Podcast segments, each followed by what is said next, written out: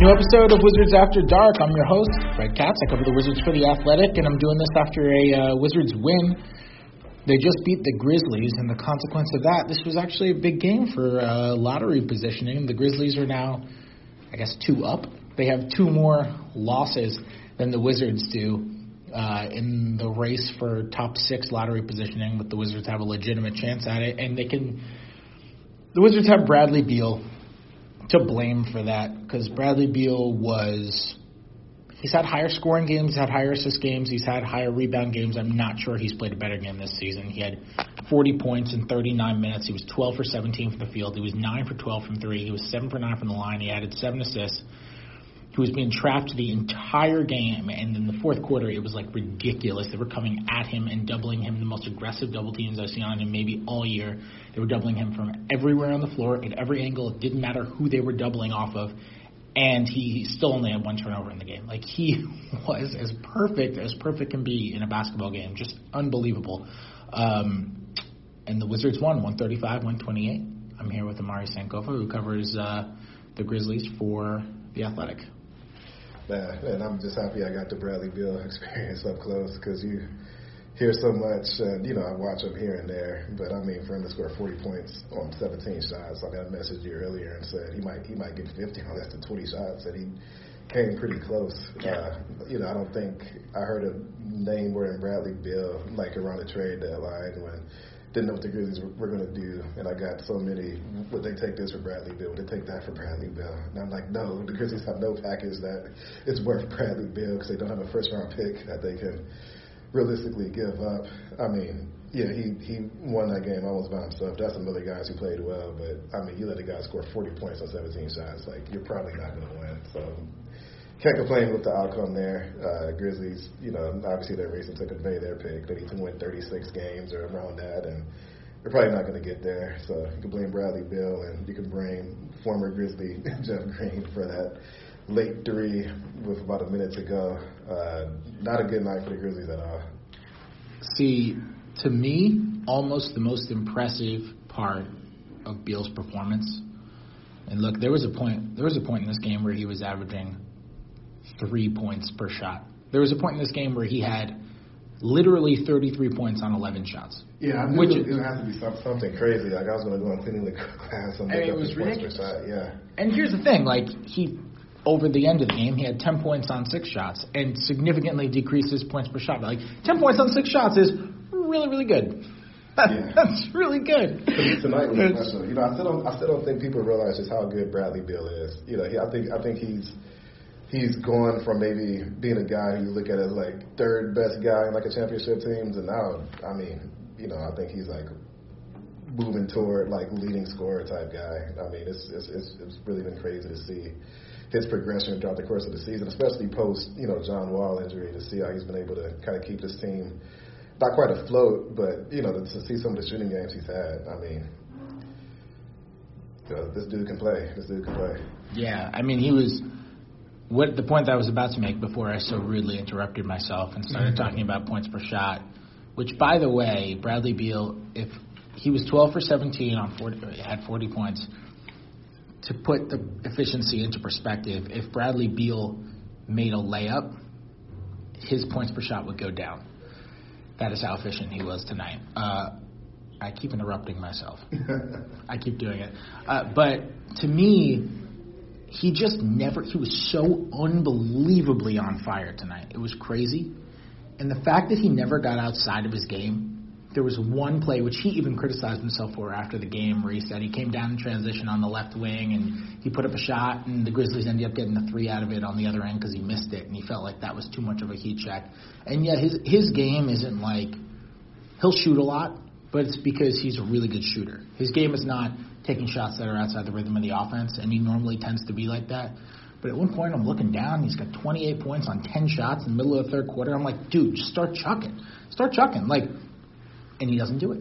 He just doesn't do it. He doesn't get outside of himself. I asked Scott Brooks about it after the game, and Scott Brooks said if it were him, he would have taken 10 more shots. But, like, it's just amazing that he has that willpower, and you can ask him about it and be like, it's not hard to do. You just You only take good shots, and then you keep making them. And he didn't force anything tonight. I noticed in the second quarter, I think he only took two shots after you know scoring 16 or 17 in the first on about eight shots. And uh, you know he played 38 minutes tonight. You know you're not going to play him the entire game. But I'm looking at the uh, box and I'm thinking, you know, he, he needs to take at least eight shots. You know, this quarter, and he didn't take that many. Uh, you know, and he didn't need to, but he he easily could have had you know, had he taken the shots, I mean, there's no telling how many he could have scored. You know, like he could have had bottom line 50. Uh, you know, this could have been a game where he even scored 60 on, you know, like 26 shots or something like that. You know, the way tonight was going. Uh, you know, but that's you know, but I like how controlled he is on the court. Uh, you know, especially tonight. You know, he wasn't forcing anything. It seems like everything came within the full of offense, and they were just going in. You know, I thought it was a really well-paced game for him. You know, despite a 40 point game, you figured he would chuck a few of them up. I didn't see many shots that looked like he was just trying to get his points up. Yeah, no, I mean there were like there were just none. Yeah, there were just none. Uh, and reminder, he did this on the second night of a back to back, and he played 45 minutes last night. That this is a ridiculous performance to have on the second night of a back to back when you play 45 minutes the night before. It's it's just absurd. He said he woke up at six in the morning. He couldn't sleep because he was so frustrated about the loss last night when they lost to Charlotte. So he woke up at six in the morning. He couldn't go back to sleep. He was tired all day, and then he comes out and he does this. So, are we in load management territory? We should be, should be, yeah. But we're not because the Wizards don't want to be. Uh, but yeah, they should be. He literally leads the league in minutes, in total minutes and minutes per game. So yeah, I mean, you'd think any other, and their argument is, well, they have to play him this many minutes. They don't have to because they don't have to be gunning for the playoffs and potentially turning him into Luol Deng. Well, have they been mathematically eliminated from the Yeah, well, I just think they're going to keep doing it until they're mathematically eliminated. Yeah. Like, even if they're conceptually eliminated, I don't, I don't think that's going to be enough. What I do want to discuss do you know if you're going to have an All NBA vote? Oh, I probably will not. Only because I got into the year so late. You know, it seems like a lot of you know things have just been sort of catching up for me as far as mm-hmm. you know being Omari for the second, the NBA guy. So hopefully I have one next year, but I don't think I have one this year. Okay. Well, then let's let's speak hypothetically. If you do have one, so first team All NBA guards are going to be Steph and Harden for sure. Oh yeah. Second team, you're going to put Dame there. And I'm just doing this off the top of my head. We're doing this as an exercise. Uh, probably Kyrie. I think you can make a Beal argument, but I'm going to say probably Kyrie. Beal is now, I think, 30 since John Wall went down, which is two and a half, more than two and a half months now.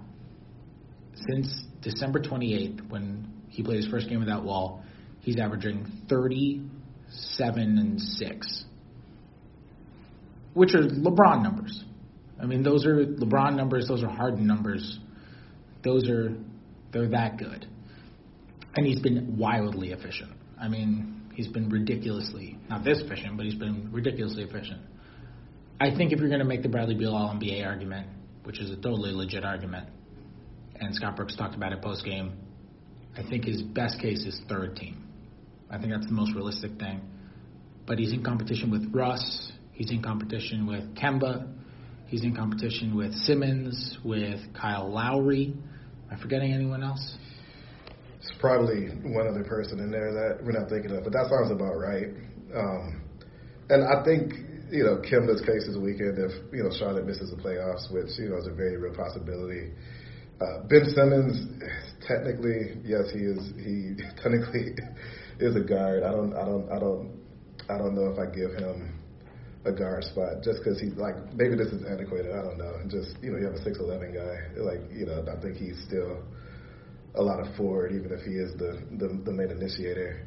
Um, you know, and, and then the Russ, he's got out a weird year. Like he's had a really good, you know, like last two weeks or so. You know, he had an extended down period where, you know, I think a lot of people have kind of come to the conclusion that, you know, Paul George has been their number one guy this year. Not that that, you know, inherently weakens uh, Westbrook's case, but but Beal's having an amazing season, and if you're looking at it from the standpoint of you know not only importance to the team but just individual accomplishment, I think he has a stronger case over you know non-playoff Kemba Um, you know, I think I think that's a a real battle between him, Russ, and you know, and Ben Simmons. But I I would personally take Bradley Beal over Russell Westbrook only because I think he has been a lot better than Russell Westbrook this season, and I think in a, in a lot of ways, definitely from you know, an offensive standpoint, from a shooting standpoint, there's been only a handful of guys who have been better than Bradley Beal. As you said, I mean, he's been amazing, you know, for most of the year. You know, he's been better than Klay. Uh, you know, I don't know if Klay will, you know, be a top three or an All NBA pick this year. I'm trying to think if there's anyone else. That's about it. I think I would. I think I would give it to Beal. Yeah, Klay. I think if you talk about like the three best shooting guards in the league, I think it's obviously Harden number one, and then it's Klay and Beal in some order. Mm-hmm. I'm kind of a big believer, and I had this conversation with Anthony Slater at All Star Weekend. We were just like chatting.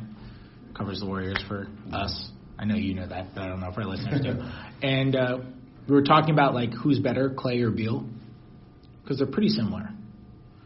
They're both just like so solid in pretty much every aspect of the game. Klay's a little bit of a better defender. He's obviously a better three point shooter. Beal's a better pick and roll guy. He's a better passer. And we kind of came to the conclusion that if you put Klay on the Wizards instead of Beal, then the Wizards would be worse.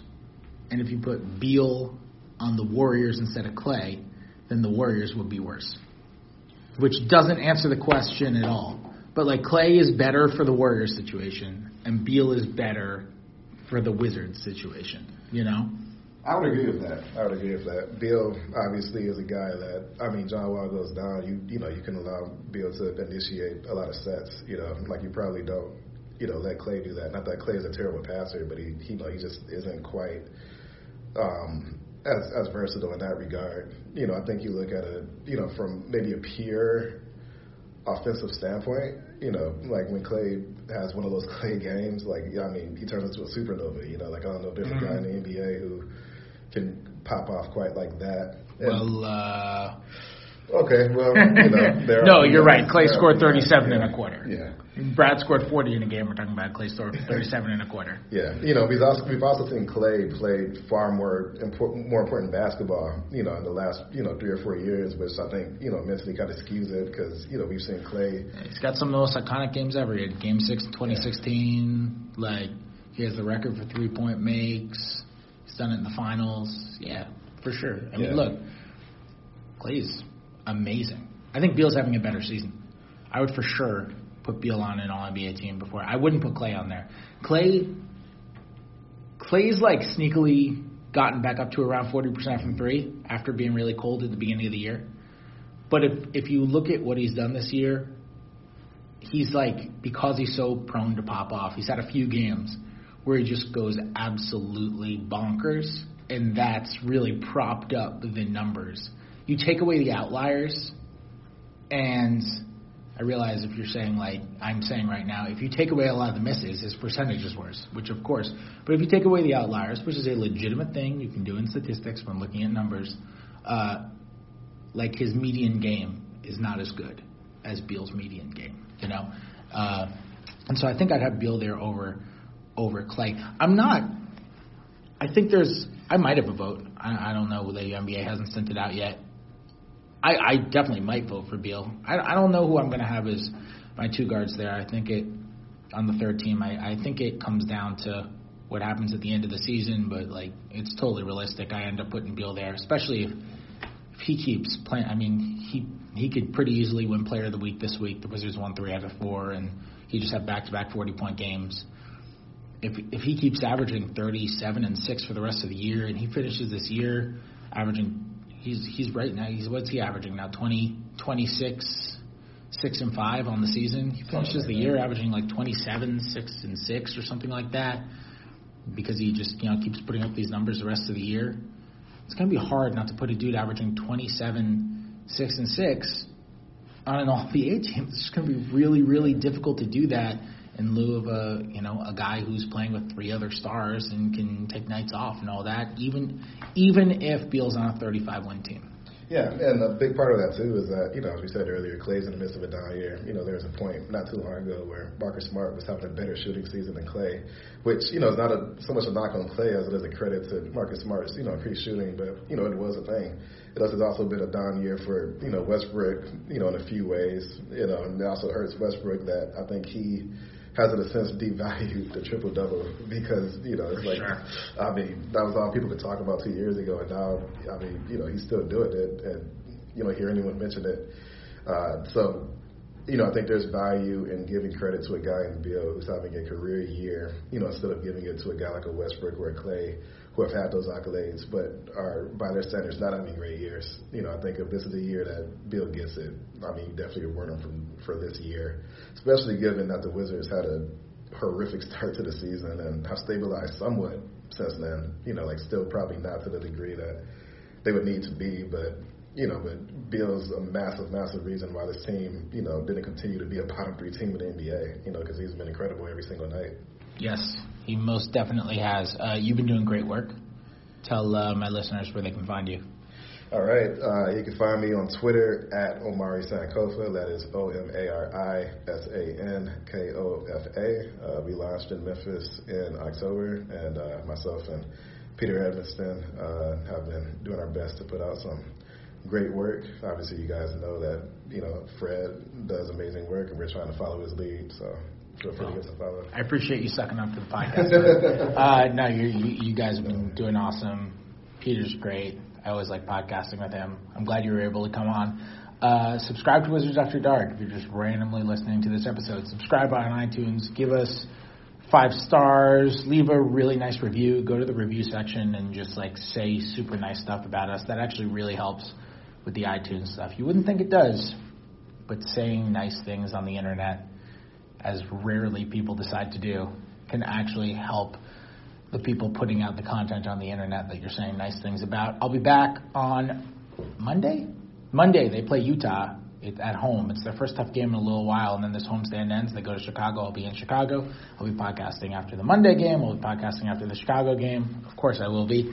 Uh, we'll see where they're where they are in the playoffs and where they are in the lottery stuff leading into that. Had to do an all Beal episode after this game. I mean, he was he was just crazy, crazy good. But I'll be back on Monday. I'll be podcasting with a guest. I'm pressuring Tony Jones into doing it with me because Tony's just the best man. I gotta get Tony on the pod, uh, and I'll be. Uh, I'll talk to you guys now.